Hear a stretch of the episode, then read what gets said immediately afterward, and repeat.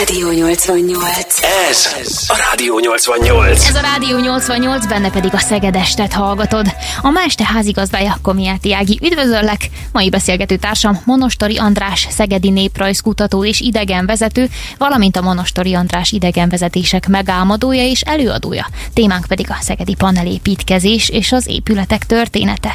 Üdvözöllek András itt nálunk. Hogy érzed magad most a stúdióban? Szia, tökéletesen jól. Legelső alkalom ebből a stúdiózásból, tehát csapjunk bele. Készültem az anyaggal, remélhetőleg érdekes anyagokat fogok Ebben előadni nektek. vagyok. Ez a feltett szándékom, meglátjuk. Meglátjuk, én biztos vagyok benne. No de, Monostori András neve egyébként ismerős lehet sokunknak, lépten nyomon ugyanis összefuthatunk vele Szeged utcáin, hiszen szép számmal szervez tematikus idegenvezetéseket a városban. Néprajz és idegenvezetés. Ki az a Monostori András, aki mindez mögött áll, és honnan indult el ez az egész? Hát lényegében annó néprajz szakon végeztem. De a néprajz szakmában nem találtam meg a jövőmet a lehetőségek hiány. Én valamilyen szinten akartam profitálni, hasznosítani magamat a diplomával, és ezért azon gondolkodtam, hogy miután a néprajz nem jött össze, pár évvel később szembe találkoztam egy másik lehetőséggel, idegenvezetői képzés.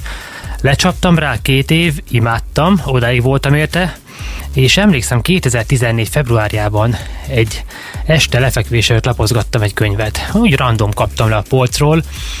József Attiláról szólt, de többek között más szegedi költők, írók is megfordultak benne. Ez Péter László Szeged Irodalmi Emlékhelyei című kötet volt. És ahogy olvasgattam Laci bácsi jegyzeteit, nézegettem József Attilánál, hogy hm, itt is megfordult, hm, itt is, oh, ez 300 méterre van onnan, na, itt is megfordult. Már Na, hogy itt Szegeden belül. Igen, Szegeden belül, tehát belvároson belül, nem csupán Szegeden belül, belvároson belül ilyen adekvát célpontok voltak, és mondtam, hogy hoppá. És azzal a hoppával indult be a Monostori András idegenvezetése 2014 februárjában. Hát április megtartottuk az első József Attilát, ami valamilyen abból kifejező nagy siker volt. De hogy kell elképzelni egy idegenvezetést?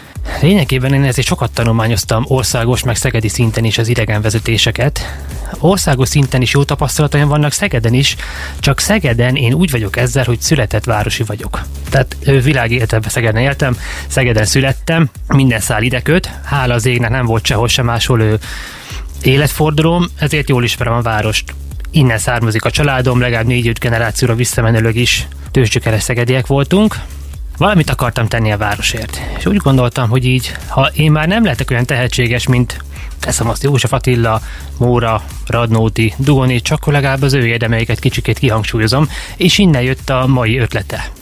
A szegedi idegenvezetésekkel nekem van egy olyan reflexió, Már hogy a mai, az ugye a Monostori András, András idegenvezetések. Pontosan, igen. Bocsánat, hogy nekem már zsigerből jön a kifejezés, meg könnyű kimondani gyorsan, hadarás nélkül is. A Szeged idegenvezetéseken azt tapasztalom, hogy így a város legfőbb kulturális értékére helyezi hangsúlyt. Ezek nem más, mint a szecesszió, Nagyárvíz, Szentgyörgyi Albert Domtér. Ezek megkerülhetetlen, fantasztikus témák, meg bűn lenne bármilyen szinten kihozni őket, hát kicsikét túl erős ezeken a hangsúly. Szeged ennél jóval több, ez akár egy béna szlogen is lehetne, bár nem annak szánom. De kulturálisan jóval több, és én próbálom ilyen emberközpontúbbá tenni azzal, hogy eleinte mindig a híres szegediekkel, vagy a Szegeddel kapcsolatban levő emberekkel foglalkoztam. Így József Attila, aztán rögtön a Hunyadi család, a következő túráimból már jött Radnóti Miklós, aztán Móra, és azóta nincs megállás. Próbálok azokra az oldalakra rá koncentrálni igazából a mai tevékenysége során, ami inkább a szegedieknek, a helybelieknek érdemes. Mert természetes, hogyha valaki eljön így Bácskiskú megyéből, vagy Zala megyéből, a Balaton mellől, őket így a nagyvonalú dolgok érdeklik, hogy milyen a zsinagóga, milyen a domtemplom, megjegyzem, jól is teszik, mert fantasztikus, kihagyhatatlan látnivalók, de én inkább a szegedieknek szeretek beszélni, akik itt laknak, és még alaposabban, még jobban bele akarnak nézni a városuk életébe, apró kulturális titkaiba. Ezeket a titkokat próbálom én felfejteni a tevékenységemmel. Én voltam már ilyen idegenvezetésen, amit ö, te tartottál, sőt, mi több azért közre is működtem, ezt nem tudom eltitkolni még a hallgatók elől sem, de az biztos, hogy ezek az idegenvezetések nem klasszikus idegenvezetések olyan tekintetben, hogy egészen olyan apró kis nüanszokat lehet megtudni ezeken, a, ezeken az alkalmakon, ami nem biztos, hogy benne van egy töri könyvben. Pontosan kimondtad a kulcsót, a nüanszokat, ezekre vadászok én is milyen tekintetben. Hát könyvekben benne vannak, de ahogy te is mondtad, ha az ember kinyit egy prospektus Szeged érdekességeiről, abban nem lesz benne garantáltan. Én ezért mélyebbre azért így könyvtár levéltár szintjére próbálok kilásni ezekben az érdekességekben, és az embereket mindig ez fogja meg. Egy apró érdekes részlet. Odaállhatunk nyugodtan így a Beregi ház elé, és elmondhatom, hogy ki volt a tervezője, és a szecesszió melyik stílusában álmodta meg azt a gyönyörű homlokzatot, hogy miért ilyen a ablakdísz rajta, elmondhatom bárkinek. Az embereket meghallgatják, és mm, jó van, rendben van. Ám hogyha inkább arról beszélek, hogy Móra Ferencnek volt egy segédje múzeumban, akit Kotormány Jánosnak hívtak, és ő a mai kifejezéssel élve minden tiszteletem mellett néha trollkodott az emberekkel, olyan poénokat kitalált, és amikor az embereknek ezt előadom, és amikor látom, hogy így rázza a vállukat a nevetés, mikor előadom az anekdótát, ez sokkal jobban bennük marad, mint az, hogy Beregi Tibor építészként mit hagyott így a világnak örökül. Az is megkerülhetetlen érték, csak a tapasztalataim szerint ez egy fél fokkal jobban megrögződik az emberek emlék. Ez a Rádió 88. Monostori András szegedi idegenvezetővel beszélgetek, a témánk pedig, hát igazából eddig a mairól, azaz a Monostori András idegenvezetésekről beszélgettünk, viszont ez azért kikerülhetetlen olyan tekintetben, hogy haladunk szépen Szeged felé, mégpedig a szegedi lakótelepek, a szegedi panelépítkezés felé. Honnan indult a lakótelepek története, és mikor kezdtek el ezzel a módszerrel építkezni Szegeden, András? Dióhéjban hogyha holisztikusan szeretnék venni az egészet, a második világháborút mondanám. A második világháború után volt egy népességnövekedési tendencia. Ez természetesen Magyarországot is érintette, de a második világháború is a 60-as évek között Magyarországon eléggé szépen gyarapodott a lakosságszám, de sajnos ezzel egyenlő arányban nem nőtt a lakhatási feltételeknek a optimális helyzete. Tehát a korábbi rendszer az inkább a nehézipari beruházásokra ment rá, és a lakosság életszínvonalát így szinten tartotta, de nem fejlesztette. Majd aztán később a Kádár korszakban akartak így határozottabban tenni valamit az ügy érdekében, tehát már így a 60-as évek legelején, 50-es évek végén már gondolkodtak, hogy vajon itt mit lehetne tenni. És aztán végül Dunapentele, hát a Sztálinvárosi tervezőirodában két nagyokos ember, a nagyokos jó értelemben szeretném fogalmazni, bizonyos Weimar Tibor, főépítész, kitalálta, hogy panelblokk. Lényegében ennek az volt a jelentősége, hogy minimális anyagi és energiabeli ráfordításokkal nagyobb területeket tesznek lakhatóvá. Hát az úgy értem, hogy igazából régen a panelekről azt mondogatták, így az 60-as évek legvégén, hogy egy jó szakember brigáddal és megfelelő alapozással négy hónap alatt fel lehet húzni egy panelblokkot. Mekkorát? Azt mondogatják, hogy a négy-öt emeleteseket könnyedén. Hmm. Ezt mondták, hogy ebből mi az igaz, ezt nem tudhatjuk igazából. Hát nyilván vannak korabeli források, de annak ellenére, hogy ez még nem olyan nagyon régi történelem, nagyon ellentmondásosak az adatok meg a visszaemlékezések. Van egy pár kutatónk, aki fantasztikus módon belenyúlt a témába, és nagyon-nagyon okos ő megállapításokat tett, de még ott is találkozni ellentmondásokkal. Mifélékkel? Hát, hogy akkor teszem a Szeged viszonylatában, hogy pontosan hol volt a legelső ház, amit átadtak, hány szám alatt, melyik utcában, meg hogy ja, pontosan hogy mikor költöztek be. Igen, igen, azokat valamiért nehéz visszafejteni. Próbálkoznak a korabeli sajtóval, de azok sem annyira jó támpontok. Szóval a Stálinvárosi tervezőirodában Dunapentelén, hát ma Dunai város, ott az a bizonyos Weimar Tibor elkezdett gondolkodni ezeken a panelblokkos építkezéseken. És volt mellett egy segítőtársa, Balla József, ő egy kezdőépítész volt, hát szerintem ezek ketten nem gondolták volna, hogy így valamilyen szinten a lakosság ötöde 40 évvel később az ő általuk tervezett épületebe fog lakni, de minden esetre úgy találták, hogy ez a módszer beválik.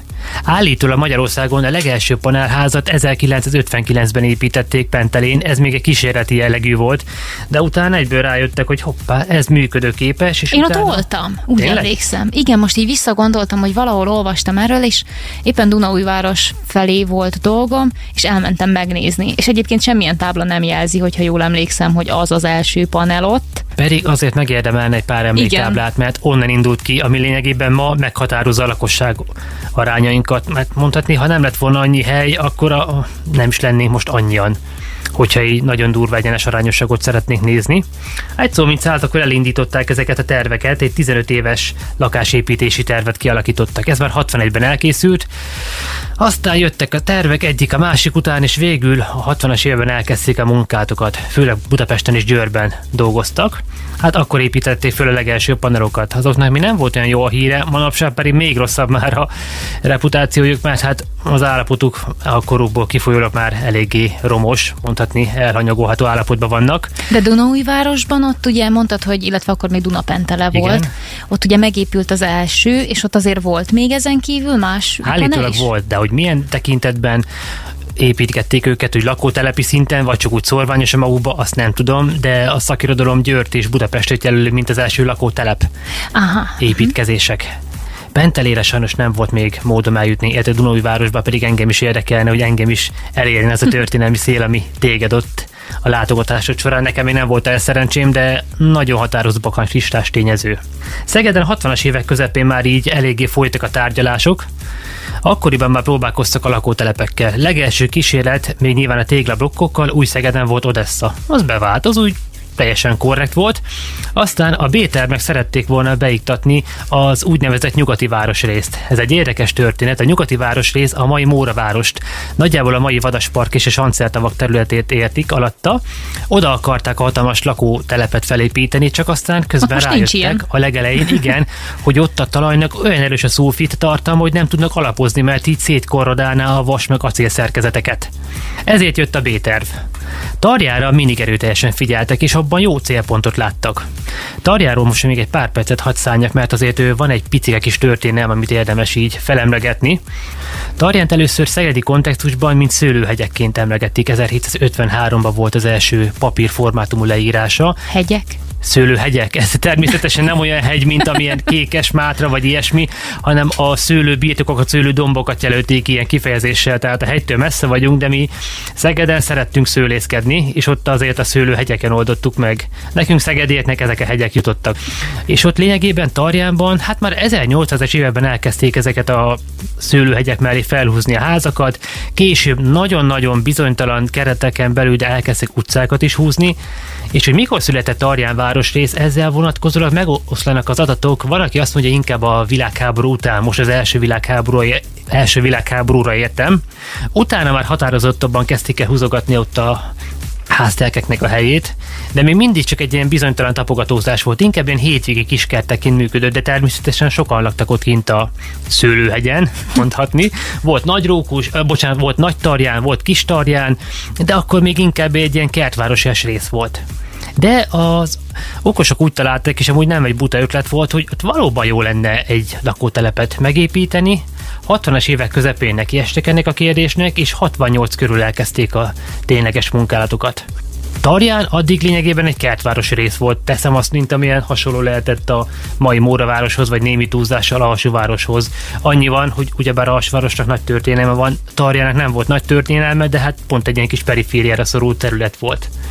Volt ott villamos közlekedés már 1908 óta, és úgy találták, hogy igazából minden tekintetben ideális lenne Tarján a következő új lakótelepünknek Odessa után. Eddig is pedzegettük, hogy miért volt szükség erre az építkezési módszerre vagy módra ebben a városban is. No de mit jelent ez Szeged tekintetében? 60-as éveket vesszük, 60-as évek legelején azért Szegeden is eléggé sorsfordító tényezők működtek közre, a történelmi tekintetben nézve. Először is, hát újra megyeszékhely lettünk.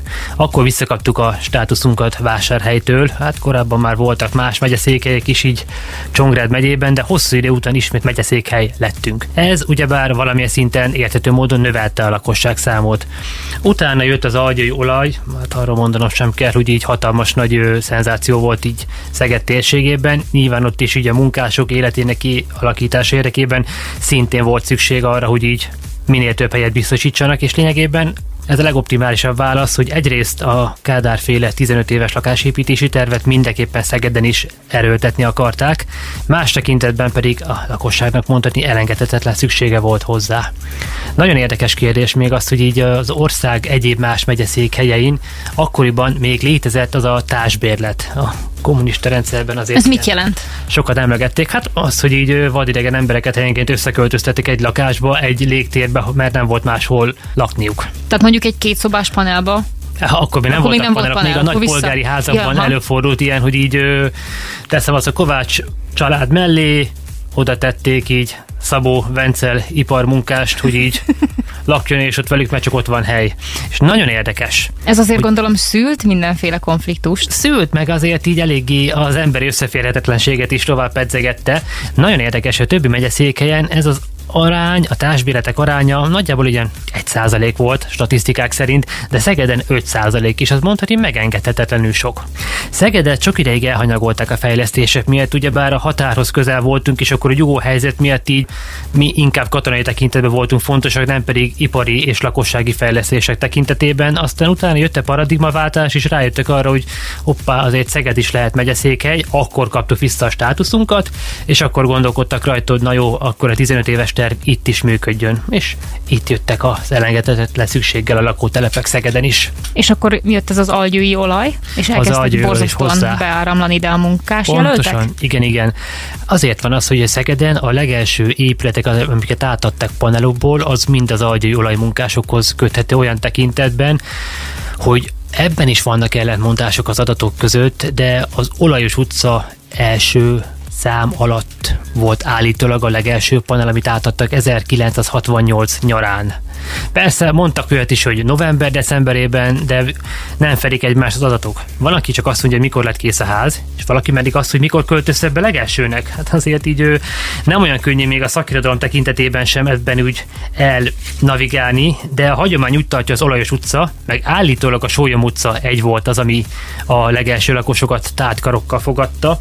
Ezek még nagyon egyszerű lakások voltak. Másfél szoba, 40 vagy 44 négyzetméter, viszont volt fűtés, volt padló, tehát ebben kicsikét eltért a tarjáni gyümölcsös kertek közötti házaktól, hogy nem döngölt földpadló volt, hanem burkolattal rendelkező padló. Természetesen volt víz, volt áram, teljes mértékben közművesítve volt, tehát mondhatni ideálisnak bizonyult. Ideálisnak, csak nagyon kicsinek, aztán később persze tovább fejleszgették az ötleteiket. De volt egyébként erre valamiféle kvóta, hogy egy ilyen 40 vagy 44 négyzetméteres lakásba hányan költözhetnek be, vagy ez, ez mindegy volt? Volt egy statisztika, amikor azt mondták, hogy átlagban egy panel az úgy nagyjából három embernek ideális. Most így ö, tekintet nélkül arra, hogy éppen a négyzetmétere mekkora, mert ugyebár ezután nagyobbakat építettek. Már hogy apa, anya, gyerek, mondjuk? Ma ez volt akkoriban az ideális. Igen, és azt mondták, hogy a három ember ideális ebben a panel életben, aztán később ezt megváltoztatták 2,8-ra. Tehát nem tudom, azt a 2,8-at hogy vitelezték ki szó szerint, de a statisztika számját mondom utána, hogy a 2,8 volt utána az, az irányadó. Hát, hogy miként hozták A statisztika ezt? már csak ilyen. Igen. Az olajbányásztérnek lehet mindehez köze itt az algyúi olajjal kapcsolatban? Természetesen. Akkoriban születtek egyre más az újabb utcák, tehát a Csörlő utca, Olajos utca, olajbányásztér, mind-mind az algyai olajmunkásoknak akart így lényegében helyszínt biztosítani, és azért volt az, hogy lényegében őket telepítették ide legnagyobb számban. Nekik is lényegében nem egy munkásszálló kellett, hanem normális otthon, és az a panel valamilyen szinten tudta adni. Hiába másfél szoba, pont, hogy beszéltük, közművesítve volt, minden tekintetben megfelelt a céloknak. Arról van-e információ, hogy nagyjából megközelítőleg honnan érkeztek ezek a munkások, vagy az ország bármely tájáról, esetleg külföldről? Hát akkoriban inkább belföldre gazdálkodtunk, hogy így a magyar nehézipart meg ezeket fejlesszük, tehát aki éppen boldog-boldogtalan jött a szélrózsa minden irányából, mindenkit befogadtak, hát természetesen szegediek is voltak közöttük. A hagyomány megőrizte az első állítólagos első betelepülő lakosnak a nevét, őt azt mondják, hogy az Olajos utca 10 szám alatt volt Tolnai József, elképzelhető, ő is az olajjal foglalkozott, sokat nem tudunk róla. Amikor megvoltak az első beköltözések, akkor is így a népszavában volt egy nagyon rövid kis cikkecske, egy pár szóban, hogy így az első lakótelepet átadták Szegeden, és beköltöztek az új lakók. És annyira érdekes, hogy ez igazából fantasztikus eredménynek számít, de a sajtó is, mint hogyha valamilyen szinten a kezdetben ignorálta volna a tényt is, így nagyon röviden tőmondatokban elintézte ezt a mondhatni nagy jelentőségű eseményt. 1968 után meg már szépen követték egymást az események, az úgy értem, hogy a különböző ütemek, mert legalább 8 ütemtervet kialakítottak így a szegedi panelokra. Az elsőben volt ez a 68-as első kör, Sólyom utca, Olajos utca, aztán Olajbányásztér, aztán később rájöttek, hogy ez a 44 négyzetméter azért mégsem annyira életkompatibilis, és próbáltak fejleszgetni, utána pedig már jöttek a 2 plusz 1 szobák, aztán végül a legutolsó körökben, ez már így a 7.-8. ütemfele lehetett, a 70-es évek vége, 80-es évek eleje, már felbukkantak a modernebb, kényelmesebb 2 plusz 2 szobás panelek is. A 8 ütemben történő panel épület felhúzásról volt az imént szó. Hol tartunk most ebben a történetben? Lényegében az 1968-as első ütemet mondtam legutoljára, hogy így akkor még eléggé szerények voltak azok a lakásméretek, tehát az a másfél szoba is a 44 négyzetméter, hát azért valljuk be minden tekintetben nem egy egészséges környezetet biztosít az embereknek, de szerencsére Szegeden, meg nyilván az ország szerte másút is csak arról nincsen tapasztalatom, nagyon hamar rájöttek, hogy ezen változtatni kell. És a következő ütemekben minden egyes ütemben szépen fejleszgették ezeket a paramétereket, tehát utána már felbukkantak a 47-49 négyzetméteres másfél szobás lakások, aztán azt követték az 1 plusz 2 szobások, ezek már 50 négyzetméteresek voltak, és 70-es évek végén, 80-as évek legelején, amikor már kifújóba volt az egész panelépítési lendület, de még beszerették volna fejezni a megkezdett projekteket, akkor jöttek az igazi paradicsom panelek, 2 plusz 2 szobával, hát 72 négyzetméter, hát az már egy egész kis királyságnak felel meg. Többféle panelban jártam már magam is itt Szeged területén, sőt volt olyan is, amelyikben laktam, viszont volt egy nagyon érdekes felépítésű panel, szerintem nem fogható a többi panelhez, ami Szegeden van, ez pedig a felső Tiszapart tíz emeletesei. Ezekről van-e valamilyen info, hogy az miért éppen úgy néz ki, ahogy, vagy az melyik ütemben épülhetett föl? Ott a felsővárosról viszonylag hamar elkezdték az építkezést, mivel a Tabánt az fantasztikus helyszínek találták. Tabán volt felsővárosnak az a része, ahol így úgy találták, hogy nagyszerű lakótelep építkezési helyszín lesz, és nagyjából az így a negyedik ütemmel kezdődhetett, mivel érdekesség az eredeti tervek szerint aztán később nem bírták tartani, az eredeti tervek szerint csak a negyedik ütemben bukkantak volna föl a panel elemek, előtte inkább a téglablokkokkal szerettek volna játszani. Ezek az olajos utcában például megtalálhatók a Igen, igen, igen, igen. Csak aztán rájöttek, hogy Ejnye, hát azért a panelelemek mennyivel olcsóbbak a téglablokkoknál. Meg stabilabbak is, nem? Hát a stabilitásokat nem tudom, mert a statikához nem éltek ilyen tekintetben, de akkoriban az emberek inkább az árát nézték. Aha. És hamar áttértek a panelblokkos szerkezetre. Érdekességképpen mondom, hogy Tarján szívében mi ma is azért így a téglablokkok dominánsak egy bizonyos téren, egy pár utcát tekintve, de teszem azt, amit emlegettél felsővároson, ott már mindenképpen így a harmadik, negyedik blokk környéke lehetünk, mivel ott már igazából a ekte eredeti panelgyári elemek vannak. Érdekességképpen megemlítem, és talán valamilyen szinten válasz lehetett a kérdésedre, hogy miben más a szerkezete, akkoriban volt egy váltás. Magyarországon akkor dübörögtek a házgyárak. Manapság már milyen idegen egy kifejezés. És mi Szegeden eléggé későn kezdtük el a délép által a házgyárakat építgetni, előtte mindig Pestről, meg Szolnokról rendeltük, és természetesen Dunapenteléről. Ám úgy voltak vele, hogy a budapesti olcsó volt, Szolnoki megfizethető volt, ám a pentelei nagyon drága, de valamit úgy találtak, hogy muszáj megfizetniük azt is. Lehet, hogy onnan rendelték a drágább anyagot, és abból egy extrém panelt építettek. Sajnos mert nem volt tapasztalatom ott azokkal a tízesekkel, hogy milyen ott az elosztás meg a szerkezet, de ez most csak egy feltételezés volt a részemről, hogy miért lehet az más. Hát az én benyomásaim szerint ezek a tíz emeletesek ott a felső Tisza parton egy picit, mint hogyha nem is igazi panelban lenne az ember, vagy nem abban a klasszikus, nem tudom, egy plusz két szobás panelban, amiben mondjuk előtte laktam. No de ha már ez így szóba került, azért a berendezések az idők folyamán változtak ezekben az épületekben, vagy a belső felépítés egy-egy lakásban, a belső berendezés, ha úgy tetszik. Hát változott mindenképpen. Egyfelől az, hogy így látták, hogy egy család nem feltétlen csak így három főből áll, tehát az apa, anya, gyerek család modell egy kicsikét kiterjedtebb. Hanem hát, 2,8-ból. igen, igen, igen. Hát mondhatni ilyen tekintetben. Meg amúgy érdekesség, hogy a legelső panelokban nem nagyon szerettek konyhát tenni, hanem csak kizárólag főzőfőké, de ablak nélkül főzőfőké, de hát valljuk őszintén. Ez egy ilyen picike kis valami egy volt. házi asszony azért ezt nem tartja túl kényelmesnek, és ez teljesen érthető. És utána már így a második, harmadik ütem felé sokkal inkább rátértek arra, hogy konyhának lennie kell. Nagyon érdekes részlet, hogy Moldova Györgynek van egy fantasztikus kötete, van több fantasztikus kötete, de konkrétan az egyik írásának az a címe, hogy Érik a vihar, és ez Miskolcról szól, ahol felfejteget így a helyi lakótelepek történetét, és ott így a szocializmus eszmével magyarázza meg, hogy miért olyan kicsik a kezdeti panelházak. És miért? Lényegében, hogyha a szocialista ideológiát nézzük, valamilyen szinten megmagyarázható. Akkoriban az volt a cél, hogy az ember dolgozzon amennyit tud, tehát ne az otthoni kényelemre helyezzen hangsúlyt, oda hazamegy, átöltözik, letusol, alszik egy pár órát és megy vissza dolgozni, enni, egyen a központi menzán, egyen a központi helyiségekben, az étteremben vagy a munkahelyén, ahol van konyha, ne pedig otthon főzöcskézzen. Tehát annyira a munkahelyi étkeztetésre helyezték a hangsúlyt, hogy lényegében a konyha az egy harmadlagos tényező volt. Valamint azért volt, hogy a másfél szoba elegendő lesz ott a családnak, mert a gyerek óvodában van egész nap, iskolában van egész nap, nincsen iskolában, szabad ideje van, akkor menj el a játszótérre, ott van a játszótér minden egyes panelház mellett. Te is még annak a kornak a gyereke vagy, aki emlékszik rá, hogy mennyi játszótér volt így a panelek belső tömszerkezetében. Hát ma is rengeteg van, még azok a jó kis fényvázas, nem EU-konform játszóterek. Úgy voltak vele, hogy az ember dolgozzon, gyerek játszon, az asszony pedig ne főzős kézzel, hanem dolgozzon, és a étkezet és megoldják szépen egyszerűen a menzán. Moldova csak egy lehetséges variációt mondott erre, de rendkívül érdekes volt. Ő azért empirikusan látott mindent, meg rengeteg emberrel beszélt, tehát ő valóban nagybetűs tapasztalatból írta le ezeket. És milyen jól tette, hogy megörökítette a mostanikor gyermekeinek és érdeklődőinek mindezt. Pontosan. Ez a, a Rádió 88. Köszönjük, hogy velünk vagy, és megyünk is tovább a panel témában.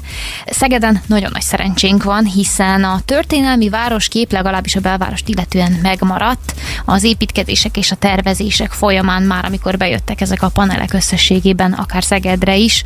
Miért éppen mi vagyunk ebben a szerencsés helyzetben? Szegeden azért volt elképesztően nagy szerencsénk ilyen tekintetben, hogy te említetted, mivel a belvárosunk teljes mértékben érintetlen volt, legalábbis a panelházaktól, de annál több ilyen külvárosi periférikus területünk volt, ahova lehetett építkezni. Akkoriban még annak számított új Szeged, lásd Odessa városrész, ilyenek tervezték a Móra városi városrészt, ami aztán nem jött össze, de a legideálisabb célpont volt ilyen tekintetben Tarján, Rókus, meg ami később alakult Makkosháza, új Rókus. Tarján esetében különösen szerencsés volt, mivel akkoriban, mint ahogy említettem, gyümölcsös kertek voltak ott, és egy családi házak.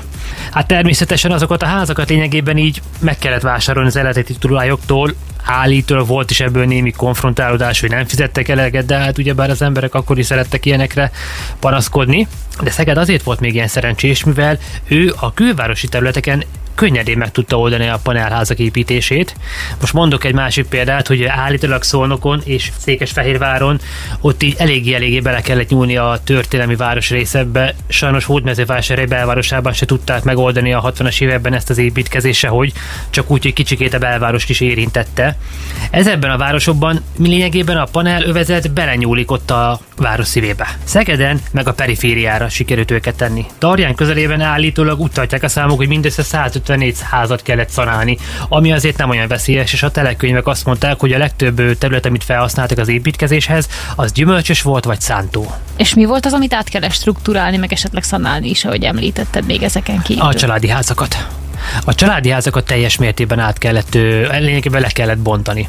Van egy ilyen legenda, nem tudom mennyire igaz, de Pataki Ferenc festőművész, ő gyerekkorában ott lakott ezekben a tarjáni családi házakban, és ő sok fényképet meg emléket őrzött, és ő kontextusában olvastam egyszer egy olyat, hogy amikor lényegében lebontották ezt a kertvárost 60-as évek legelején, akkor mindössze egyetlen egy emléket hagytak meg a régi Tarjáni városrészből, és az nem más, mint a Visszarony téren ott a híres bolt közelébe levő egyetlen diófa, ami még ott állítólag a családi házak között ültették, aztán a diófa megmaradt, a városrész eltűnt, és egy lakótelep lett belőle, de a diófa még mindig ugyanaz, ami kb. így a század közepe óta kitart. A Csongrádi sugárúton emlékeim szerint néhány barátom lakott korábban, és az erkéről, a panel erkéjéről rá lehetett látni kettő vagy három, de lehet, hogy egy családi házra, ami még a mai napig is áll. Bizony. Meg, meg akkor hol van még ilyen? Felsővároson. Felsőváros ilyen szempontból nagyon szerencsés, majdnem közel azokhoz a területekhez, amiket az imént érintettünk. Tehát a régi Tabán környékén, hogyha az ember elmegy, teszem azt a Csaba utcára. Szétnéz jobbra-balra, látja egyik oldalt a Szilléri sugárút panelházait, másik oldalt pedig ott már a Vajda utca panelházait, de előtte szembe egy napsugaras ház van ott. Hajós utca, Liszt utca, még tele vannak ezekkel egy gyönyörű szép régi házakkal, sajnos egyre kevesebbel, de ott mi megvan ez. Azért, mert Szegeden állítólag, amikor a paneleket szerették volna felépíteni, és tervezgették a lakótelepet, úgy tartja fel, hogy semmi ellentmondásban nem keveredtek így a, sem az országos, sem pedig a helyi okos emberekkel, akik nem gátolták a terveket, és ők mindenképpen azt tartották, hogy muszáj a panelházaknál kettő szempontot figyelembe venni. Egyrészt az, hogy ezeket a házakat lényegében a körutak meg a körtöltések, a sugár irányutak útvonalában nem feltétlen csak párhuzamosan vagy így merőlegesen kell építeni, amivel egy kicsikét így ezt a szigorúan rendszerezett városképet így oldani lehet, hanem a családi házakat azért hagyták meg, hogy ezt az úgynevezett erős jelenséget, hogy a panel monotóniát kicsikét oldják. Ilyen szempontból a te általad emlegetett Diófa környéke is ilyen, de felsővároson még számos pont. Nekem a kedvencem az én, én ment emlegetett tengely, ez a Csaba utca, Liszt hajós utca. Egyre több az új építésű ház, hogyha az ember nagyon figyelmesen végigmegy, láthat még egy pár nagyon régi épületet, ami még így a klasszikus korszakára emlékeztet így az arra látogatott felsőváros tekintetében. Most a Kis Tisza utcát tudom mondani, ami egy gyönyörű klasszikus ékszerdoboz, egy négy-öt házikó egymás mellett, és tőlük jobbra pedig ott sorakoznak az által emlegetett tízemeletesek. Fantasztikus. Az emberek, hogyha túl sok panelt látnak, a sok szürkeség, az a sok monstrum, valljuk be őszintén, még az ott lakókat, akik megszokták, megviseli. De hogyha a tekintete az egyik panelépületről a családi házra vetődik, sokkal jobb érzés biztosít. És Szeged ezért szerencsés, mert ezt a panel monotónia oldását meg tudta oldani, valamint, hogy a történelmi részeit kevésbé amortizálták le. Hát azért nyilván jó pár napsugaras ház áldozatul esett, így Rókuson is, meg Felsővároson is, de nálunk nem olyan krónikus helyzet, mint amúgy sajnos más megyeszékelyeken előfordult. Lehetséges, hogy ennek a monotóniának a megtöréséhez hozzájárul az is, amikor legalábbis gyerekkoromban nagyon érdekes volt ezt nézni, hogy van a panel, ami teljesen mondjuk az út mentén húzódik, és vannak olyan panelépületek, akár nagyon hosszúak is, amik ilyen slégen helyezkednek el egymáshoz képest. Pontosan legalábbis itt tartják a szakirodalomban, hogy pontosan azért van ez a némi asszimetria, hogy ezt a túl erős rendszerezettséget, ami már hosszú távon az ember agyára mehet vizuálisan, ezt egy kicsikét megtörjék, és szerintem sikerült ilyen tekintetben. Szeged még azért szerencsés, ez az én saját véleményem, ugyanis én nekem is jó pár éven volt így lakótelepeken fiatal kölyök koromban, az egyik leggyönyörűbb zöld vezetet sikerült kialakítani, és nem csak így Tarjánban, nem csak Rókuson, Makosházán, hanem mondhatni így holisztikusan az összes szegedi városrészben. Most ezt nem így a szegedi büszkeségemből mondom, de azért összehasonlítottam én is így a képet más városokkal, és nagyon szerelmes vagyok én Miskolc városába, de mondjuk ott eléggé szomorú a látvány, hogyha az ember felmegy az avashoz, és szétnéz a kilátónál, látja, hogy a színvas sétány, ahol az ország leggyönyörűbb épületei vannak, az ország első kőszínháza, fantasztikus, eklektikus alkotások, és ezt a gyönyörű sétányt lényegében a belváros szívében panelek veszik körül. Csak panelházak vannak ott körülötte, mint hogyha folytogatnák. Salgót estét mindannyian ismerjük, hogy így ők szegénykém hogy jártak a panelépítkezésekkel, hogy a belvárosi régi épületeiből lényegében egy múzeológus mondta nekem helyben a Dornyai Múzeumban, hogy kettő régi épületük maradt meg mindössze a belváros hős korszakából. Már hogy összesen? Összesen. Hát az a sok. klasszikus korszakából. Nyilván több régi épület megmaradt, csak így a nívósabbak közül. Kettő maradt meg, hát Miskolc se járt jól, meg azért így említettem, hogy így sajnos a Szolnok és Székesfehérvár legszebb városok az országban, de ott is eléggé bele kellett nyúlni így a belvárosba. Szeged ezt megúszta, és ráadásul a zöld vezeteket is meg tudta tartani mellette. Ez fantasztikus előny. Ez cél volt egyébként? Állítólag igen. Hát lényegében a panel monotónia oldását nem csak a családi házakkal, hanem némi zölddel is lehet így kompenzálni. Most őszintén, hogyha az ember elmegy egy panelház mellett, és így látja, hogy éppen május dereka van, kivirágoztak a fák, zöldel minden, a lombkorona szinte pattanásig dús, csak jobb kedve deríti az embert, hogyha ezt látja, mint hogyha éppen látja, hogy a tízes milyen állapotban van mellette. Most nem beszélek a panelprogramról, ami nagyon sokat dobott így a városnak a lakótelepein, de hogyha a panelprogramtól elvonatkozhatunk, ez a zöld város fantasztikus mértékben felfrissíti az embert, már csak vizuálisan is. Nincs interjú statisztika nélkül. Nagyságrendileg hány lakásról beszélhetünk a panel őrület idején Szegeden, és ehhez képest ma mi a helyzet? Először mondok egy érdekességet országos szinten. Lényegében a megyeszékhelyeken mindenhol panelőrület van országszerte, még mindig. Még mindig, hát lényegében még mindig lakható épületeknek számítanak, most Sőt, még. azt olvastam nem is olyan régen, néhány hete, hogy megint egyre nagyobb a népszerűsége a paneleknek. Hát nem csodálkozok rajta, mert azért alapvetően egy teljesen optimális élettere tud biztosítani az embernek.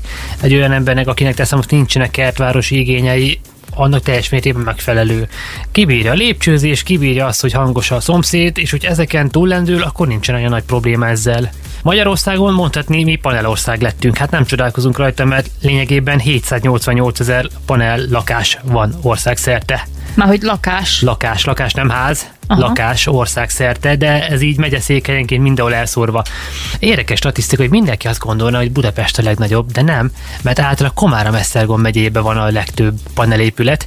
Ennek ellenére még mindig Budapest a legrégebbi panel lakóépületetnek a, az otthona. Szeged mellette versenybe se, labdába se tud rúgni. Tehát mondhatni, hogy így Szegeden nálunk van Tarján, felsővárosnak egy bizonyos része, ahol nincsenek a családi házak szerencsére. Rókust emlegethetném még így, meg az újkori városrészeket, Makkosházát, új Rókust, meg az északi városrészt, ami amúgy kitalált városrésznév, mert a régi felsővárosból, Rókusból, Tarjánból, meg a Gedóból rakták össze, csak valaki divatosnak találta ezt a megnevezést. Tehát Engedj lényegében... meg itt megjegyezni valamit. Egyszer bicikliztem valamelyik nyaraló övezetben, de ez évekkel ezelőtt volt itt Szegeden, Baktó lehetett az, és annak is a legeldugottabb részecskéjén talán. Na mindegy, ott bicikliztem, és láttam egy olyan épületet, ami teljesen úgy nézett ki, mint egy klasszikus panel, de egyetlen szintből állt. És egyetlen egy blokkból? Így van. Nem a Dorottya utca volt, ami a világ az Meg ország egyik legkisebb paneljeként szoktak emlegetni. Ha beéri az ember a keresébe, hogy az ország legkisebb panele, akkor ezt fogja kidobni. Lehetséges pont ugyanaz, amivel te találkoztál. Hát most, amíg megismertetsz minket a statisztikával, én ennek utána járok. Dorottya utca. Dorottya utca, igen, igen, igen. Lényegében azt mondják, hogy az így az országnak ez egyik legkisebb panelháza, amúgy még a fényképek is fent vannak az interneten, és egy nagyon élhető kis lakás mutatott egy eléggé kihalt gazos övezetben. Így van, én ezt hát láttam. Ez nem erősíti a statisztikákat, de lehet, hogy beleszámolják abba a 788 ezer lakás egyikébe, és a csuda se tudja. Szeged azért így jóval visszafogottabb, tehát így a legnagyobb lakótelepeknél ott van ugyebár Budapesten Újpest, Újpalota, hát Miskolcon is megemlegethetjük ezeket a avas lakótelepeit, de azért ott van még a listán Kecskemét is, Tatabánya, sőt Pécs is. Érdekes, hogy Szeged nincs ott a legnagyobb lakótelepes városok között, pedig azért mi sem szégyenkezhetünk panelszámmal. Most Tarjára visszatérve egyedül, tehát 1975-ben már 6541 lakást mondtak csak Tarján területén.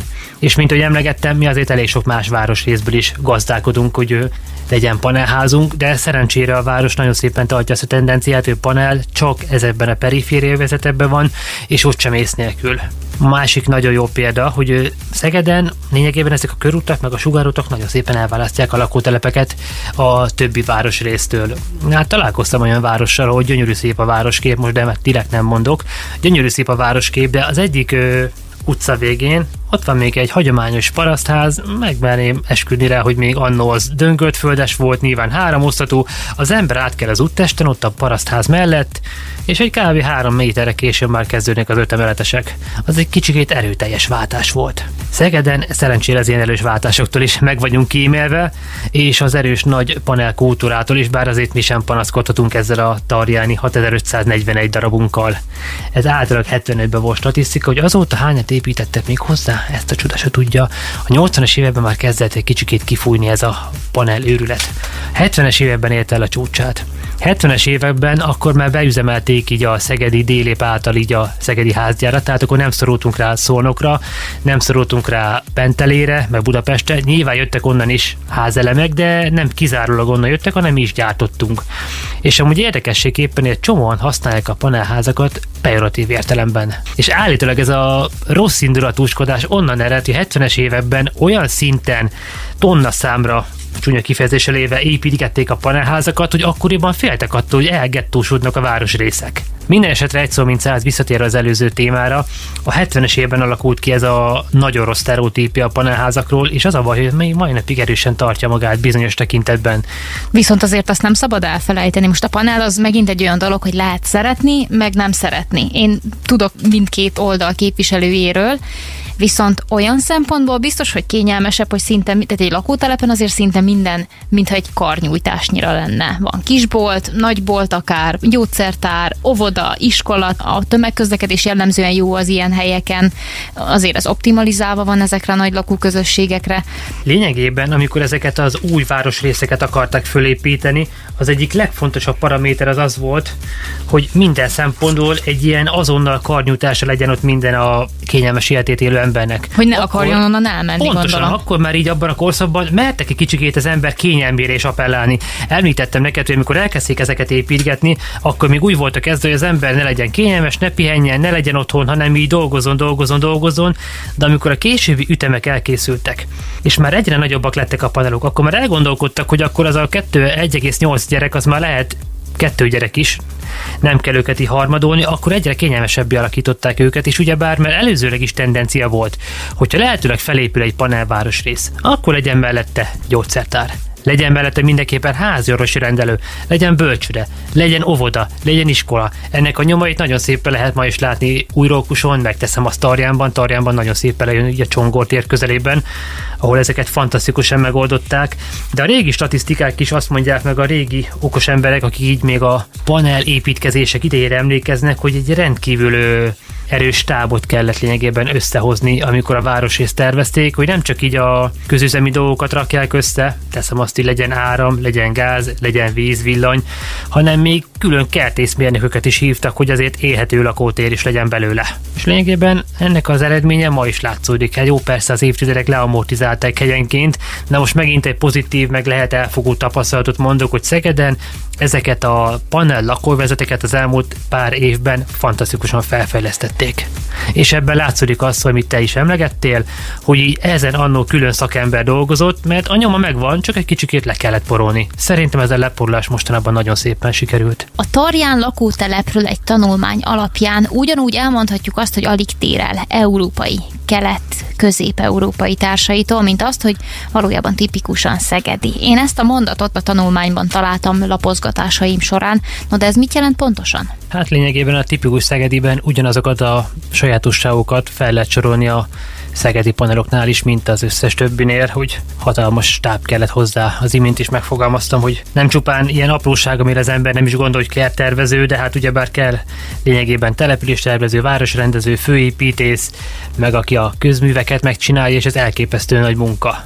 Szegeden viszont valamiért így, ezt már korábban is említettem, sokan megjegyzik, hogy nem volt összeférhetetlenség így a kivitelezés, meg a végrehajtás között. Jó, nyilván mindenhol voltak torsalkodások, mindenhol egymást torkenek estek, de hát az emberi sajátosságunk, ezen ne csodálkozzunk, de nem volt olyan, hogy így gátat szaktak volna egyik a másik működésének. Ezért lett az állítólag, hogy ezeket a több emberből álló stáboknak a munkáját szépen össze tudták koordinálni, ezért lett az, hogy megmaradhattak a családi házak, és ezért lett annyi zöld vezetünk. Tehát nálunk valamilyen érdekes és megmagyarázhatatlan módon viszonylagosabb nyugalomban és nagyobb összeférhetetlenség nélkül sikerült ezt a lakótelepet felépíteni. Ezt talán megemlíthetjük Szegedi sajátosságként. És ki volt az, aki részt vett mindenben itt Szegeden? Hát lényegében a fő-fő-fő-fő ember az egészben az nem volt más, mint a település tervező. Ő volt az Atya Úristen, tehát ő volt így a helyi építkezésben a Totum Factum, aki az egészet intézte. Alatta ugyebár a főépítész, az építészek, és utána szerintem az egyik legfontosabb volt még így, aki a közműveket irányította, valamint ami eléggé nagy munka lehetett, és ebben kellett legjobban a távolba látni, én véleményem szerint a közlekedés tervező. Hogy lényegében még csak az üres meg a mesztelen lakótelepi tömböket látták, és már meg kell támadni, hogy akkor így hogy lesz az állomás, hova lehet állni autóval, hogy lehet kiállni, azért ez is heroikus munka lehetett a maga idejében. Utána pedig jött a kerttervező, és lényegében ő volt így a hierarchiának az alján. Említettél nekem egy példát itt a zene alatt, de nem tértünk rá ki konkrétan, és ha minden igaz, ez nem is feltétlenül Szegedre vonatkozik, sőt nem is az országra. Amikor elkezdődött a szocializmus éveiben a panelláz, ezért nem csak így a mi nagyatyáinkat fertőzte meg, hanem azért Európában elég sok országon végig söpört, tehát mondhatnánk a régi NDK-t, Romániát, Csehszlovákiát, meg természetesen a fő mintát, Szovjetuniót, és ő Románia kapcsán említik meg azt az erőteljes hatást, hogy amikor javában dúlt a falurombolási sorozat Romániában, ami az egész országra kiterjedt, akkor csinálták azt, hogy a lerombolt falvak lakosságát egy az egyben átköltöztették kompletten a lakótelepekbe. És ezért gondolhatjuk, hogy ez milyen elképesztő lélekteni hatással bír. Mert nálunk Szegeden megoldották, hogy azok kaptak lakást, akinek kellett, akik igényelték, de ott a szomszédországban úgy csinálták, hogy teszem azt volt egy bácsi, mondom az 70 éves, egész életében kint élt a nem tudom hány hektáros birtokán, kapát, etette a tyúkokat, kiment szántani a lovával, aztán utána bekerült egy házba, ahol lehet, hogy volt folyóvíz, meg lehet nem kellett kimenni az árnyékszékhez, de viszont egy 43 négyzetméterre becsődítették 70 éves korában. Ez mekkora lélektani váltás volt. Sokan emlegetik, hogy Szeged, meg ugyebár az ország kapcsán is, hogy igen erőteljes lélektani hatásai voltak ennek, és 70-es években ezért merült fel az a gondolat, az a félelem, hogy talán elgettósodáshoz is vezethet ez a lakótelep, mint olyan. Hát, hogy aztán mennyire vált be itt nálunk Szegeden, meg úgy az országban, ez már így egy nyitottabb kérdés, de sajnos a szomszédországban ez egy nagyon szerencsétlenül meghozott döntés volt annó. Ezekről a lélektani folyamatokról most egy kihagyhatatlan zicser ugrott be, úgyhogy ezt muszáj is kihasználnom azonnal. Nem tudom, ez kiknek lehet ismerős, és hogyan, és mint, de például ebben bizony a Szomszédok című sorozatban azért jócskán, jócskán előjöttek, akár közelről is megszemlélhetően ezek a, ezek a lélektani folyamatok és fantasztikus volt ez a sorozat ilyen szempontból, hogy nagyon erőteljesen körvonalazta a panelnak, meg a lakóháznak a pro és kontra oldalait is. Tehát nekem a mai napig a fülembe van, amikor így legelső részben takiék megérkeznek az új otthonukba, és Lenke néni szétnéz, és akkor így nagyon csúnyán odaszól itt bácsinak, meg az almának, hogy hiába somolyogtok, nem maradok én sokáig ebben a kutricában. Hát aztán utána több mint 300 részig maradtak, meg ugyebár az első év végén mondta is, hogy ő nem hitte volna, hogy ennyire jó lesz. Tehát ott is nyilván ezekkel a lélektani hatásokkal találkoztunk, hogy ő idős emberek így az életük alkonyán bekényszerülnek így a tanyájukról, vagy a kertes házukból a lakóterepre, és ott kell megélniük. És azért a sorozatban emlegették nagyon sokat ezt a későbbi hasonlatot, hogy egy nagyobb, teszem azt, egy tíz emeletesnek a lakóközössége olyan, mint régen egy falu közösség, hogy ugyebár ott is most erőteljes példákkal polgármester, egyenlő közös képviselő, lakók, egyenlő helybeli polgárok. Tehát próbálták ezt a kettőt erőteljes párhuzamba állítani, és ott így láthattuk, hogy a szomszédok között, hát szomszédok, az egy szociális háló alakult ki. Mondjuk érdekes, hogy mindig csak három családot emeltek ki abban a tíz emeletes házban. Ezt az kb. másfél emeletet, igen, ennek, kiemeltek három családot, aztán ők voltak így az Atya Úristenek.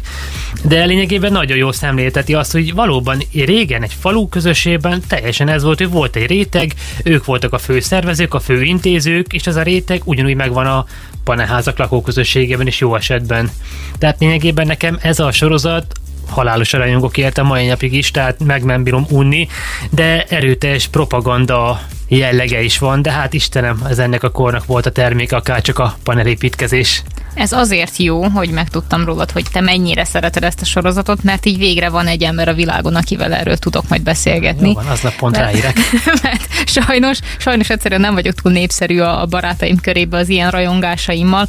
A szomszédok például egy pont egy ilyen dolog, de egyébként azt mindenféleképpen érdemes hozzátenni, hogy ma már ugye megszoktuk ezt a borzasztóan pörgős filmek, sorozatok világát, ez egy lassabb, ez egy, lassabb. egy óvatosabb ez az egész, de egy olyan fantasztikus korrajzot ad, teljes mértékben. Magyar korrajzot, amire példa nincsen egyébként. Bizony, benne van az országnak minden cinizmusa, minden keserűsége, és amúgy a... De az ja, összetartás is. Az is természetesen. Mondtam, hogy jó, meg a rossz oldalt, a pro és kontrát is nagyon szépen kiemelik. Ám én azért ajánlom mindenkinek a figyelmébe ezt a sorozatot, és az itt a reklám helye, mert lényegében ma is minden nap kesergünk, hogy így ez a problémánk van, az a bajunk van, ezzel van baj, azzal van baj. Hát technikailag a szomszédos sorozatban ugyanezt történt, csak annyi volt, hogy a stáblista végén, és a neveket felírtuk mellé. Tehát a panaszkodás, a zsigeri lényegünk az ugyanúgy, ugyanúgy megvolt, mint ahogy ma is, meg akkor is. Történelem és az építkezési szokások alapján meddig lehet még ekkora a panelek térhódítása? Nyilván ez csak spekuláció, de a történetek alapján mire gondolsz? Hogyan működhet majd ez? Amúgy annyira érdekes, hogy rengeteg ember teljesen értetően foglalkoztat ez a kérdés, hogy egy panel mennyire létjogosult és mennyire használható még. Ezt többek között onnan is tudni, nem csak az, hogy mindenki erről beszél, hanem érdekesség, a Google-ban beírod azt a szót, hogy panel, akkor rögtön kiírja a sablonválaszokat, sablonkérdéseket, és rögtön ez az első között van, hogy ő panelházaknak az életkora, hogy mennyire lehet őket lakható szinten tartani. Hát ez egy nyitott kérdés, bár még az jövő zenéje, de nem teljesen jó véleményeket is hallani ilyen tekintetben. Technikailag ugyebár a legelső generációs panelházak, amiket még így Budapesten meg Győrben építettek föl, most teszem azt példaként a lágymányosi lakótelep, hát az 53 négyzetméteres ház már 50-es évek, 60-as évek óta elképesztő módon leamortizálódott. 50-es években tervezték, 60-as évek elején összerakták őket, hát sejtetjük milyen állapotban vannak. Azok már tényleg olyanok is, hogy a, szerintem már nem feltétlen a biztonságra appellálnak, meg így a lakható feltételekre, és ezért találták ki véleménye szerint jó pár éve ugyebár a panelprogramot, aminek szintén, akár csak a szomszédos sorozatnak vannak pro és kontra részei, tehát sokan azt mondják, hogy csak egy felesleges pénzkirabás, hogy csak megkozmetikázták a panelházakat, de én azért ebben is látok pozitív példákat, tehát most tapasztalat, hogy laktam olyan panelházban, ahol fa nyílászáró volt, és laktam olyan panelházban, ahol már műanyag nyílászáró van, tehát a kettő között ezt a koordinás különbséget összes lehet hasonlítani meg. Azért valljuk őszintén, sokat beszélgettünk a panel monotónia feloldásáról. Emlegettük a zöldövezeteket, mint egy jó módszerrel, vagy a meghagyott családi házakat. Most őszintén egy, ha ízlésesebb színűre van kipingálva egy panelház, és itt nem feltétlenül rózsaszínekre gondolok, amik helyenként jelleg elterjedtek, konkrétan az olyan bugyi színű. Jó, hát végül is ez is egy szín, úgyhogy... Ne, nem akarom így ezt a színt így negatív jelzőkkel illetni, csak azért egy tipikus olyan szín, amit az ember nem feltétlenül egy tízemeletesen így gondol, hogy viszont lát. Tehát teszem azt így a színkavalkád is valamilyen szinten sokkal jobban esik a szemnek, akár csak az öldölzet, mint hogy csak azt a ronda lekopott szürkét láthatnánk, és azért szerencsére Szegeden ebben is haladnak. A belső szerkezeteken, belső dolgokon nyilván nehezebb így módosítani. Tehát kifesteni, meg felülteni egy panel külsőt nyilván könnyebben meg lehet oldani, mint így a belső építészeti konstrukciókat átszervezni, és sokan nem miatt cinikusak, hogy vajon akkor, hogyha eltelik egy 40 év, 50 év, ugyebár tudjuk, hogy a panelek első generációjánál már ez megtörtént, mi lesz ebből, fogalmunk sincsen, de a létjogosultsága a panelházaknak Szegeden megvan. Ennek az egyik okát többek között nem más látom, mint az egyetemben. Az egyetemek egyre kiterjedtebb a nemzetközi hálózata, rengeteg külföldi cserediák van, és ugyebár nekik olcsó megfizethető ingatlan kell, és nem feltétlen mindenki ragaszkodik így a belvárosi legelőkelőbb kényelemhez, hanem ők habozás nélkül és jó szívvel mennek a panelházakba. És ameddig még van egyetemünk, és vannak nemzetközi képzések, és az egyetemünknek igen erőteljes a vonzás körzete. Jönnek az ország minden irányából, és ugyebár a panelházak megfizethetőek, addig szerintem bőven lesz még létjogosultságuk. Most így az adás végéhez közel közeledve azért mindenféleképpen meg kell, hogy kérdezzem tőled, mint idegenvezetőtől és Szeged szerelmesétől. Látsz-e abban potenciált, hogy valamikor a jövőben olyan idegenvezetést szervezel, ami a panelkultúrát helyezi majd a központba? Hát szívem szerint lenne hozzá kedvem, csak azért ennek is vannak így visszás oldalai. Most a Covid alatt, amikor így házi őrizetben volt mindenki, én azzal foglalkoztam, hogy az összes lakótelepnek leírtam a szakirodalommal feleltő történetét, de utcára utcára, hogy teszem azt Tarjánban, a Tarján Széle utcát. Hogy hívták régebben? Hogy hívták? Tápai sornak nevezték egy ideig, és ez helytelen volt, és 1974-ben visszakapta a régi nevét, meg hogy a Sólyom utca honnan kapta nevét, honnan kapta nevét a Szilléri sugárút, mi volt régen a Csillag térhelyen. Most ezt így az összes lakótelepre próbáltam nevezetni, rendkívül rendkívül érdekes anyag. Én ezzel próbáltam az időt kitölteni a kényszerszabadságunk alatt, és amúgy ezekről az utcákról rengeteget lehetne mesélni. Felsővároson megmaradtak az eredeti utcanyomvonalak. Ott ugyebár egy pár épületet szanáltak a panelépítkezés idején, de az utcákat teljes mértékben meghagyták, sőt új utcákat alakítottak ki a tömb belsőkben, tehát ez dicséretes volt. Tarjánban meg rengeteg új utcát alapítottak, de minden egyes új utcának, amit teszem, az csak így 60-as évben született, már annak is van egy minimális históriája. Az emberek, akik ott laknak, megtöltik történetekkel, és ők ráadásul el is tudják mondani. Csak nekem az a egyetlen problémám azzal. Tehát simán el lehet mondani, hogy így Tarján a Csongortér, miről nevezetes, most ezt hasból mondtam, vagy Rókuson a Csemegi utca, vagy hogy a Huszár utcára mit lehetne mi mondani, ott egy szintén Rókus magasságában. De hogyha az embereket elviszik idegenvezetésre, nyilván várnak valami vizuális hatást. Elviszik őket egy templomhoz, nyilván megnézik a tornyát, megnézik, hogy milyen stílusú, megnézik a homlokzatát, tehát valami vizuális visszaékozolást szeretnének kapni. Elviszik egy szoborhoz, megnézik a stílusát, megnézik, hogy ő mit ábrázol, az alakot rajta, elviszik egy emléktáblához, nyilván a feliratot nézik, de hogy elviszik egy panelházhoz, elmondhatjuk, hogy itt ez állt, itt az volt, itt amaz volt, de a panelház, bármennyire is van létjogosultsága, vizuálisan nem ad olyan kielégülést, amire az ember többek között az információk mellett vágyna egy idegenvezetés során. Ez az egyetlen bajom vele, tehát információ lenne, mit, amit el lehetne mondani, de hogy az ember közben mit nézzen, sok látnivalója nincsen sajnos. De azért még ez egy nyitott kérdés, mert annyira zavar a gondolat, hogy nem adom fel olyan könnyen, még azért töprengek rajta is. Hát általában, amikor nem gondolkodok rajta, akkor jönnek így az ötletek, úgyhogy még nyitott kérdésként és jövőbeli lehetőségként mindenféleképpen meghagyom. Ennyi fért a Rádió 88 ma esti beszélgetős műsorába a Szegedestbe. Köszönjük szépen András, hogy velünk voltál. Ezt még meg kell ismételni, hogyha benne vagy. Oké. Okay. Köszönöm szépen a lehetőséget. Nem, nem volt nehéz rábeszélni. Monostori András, szegedi idegenvezetővel beszélgettem. Köszönjük, hogy velünk tartottál. Jövő héten ugyanitt, ugyanekkor folytatjuk. Addig is nagyon vigyázz magadra. Komiáti Ágit hallottad. Jó éjszakát kívánok! Ez a, a Rádió 88.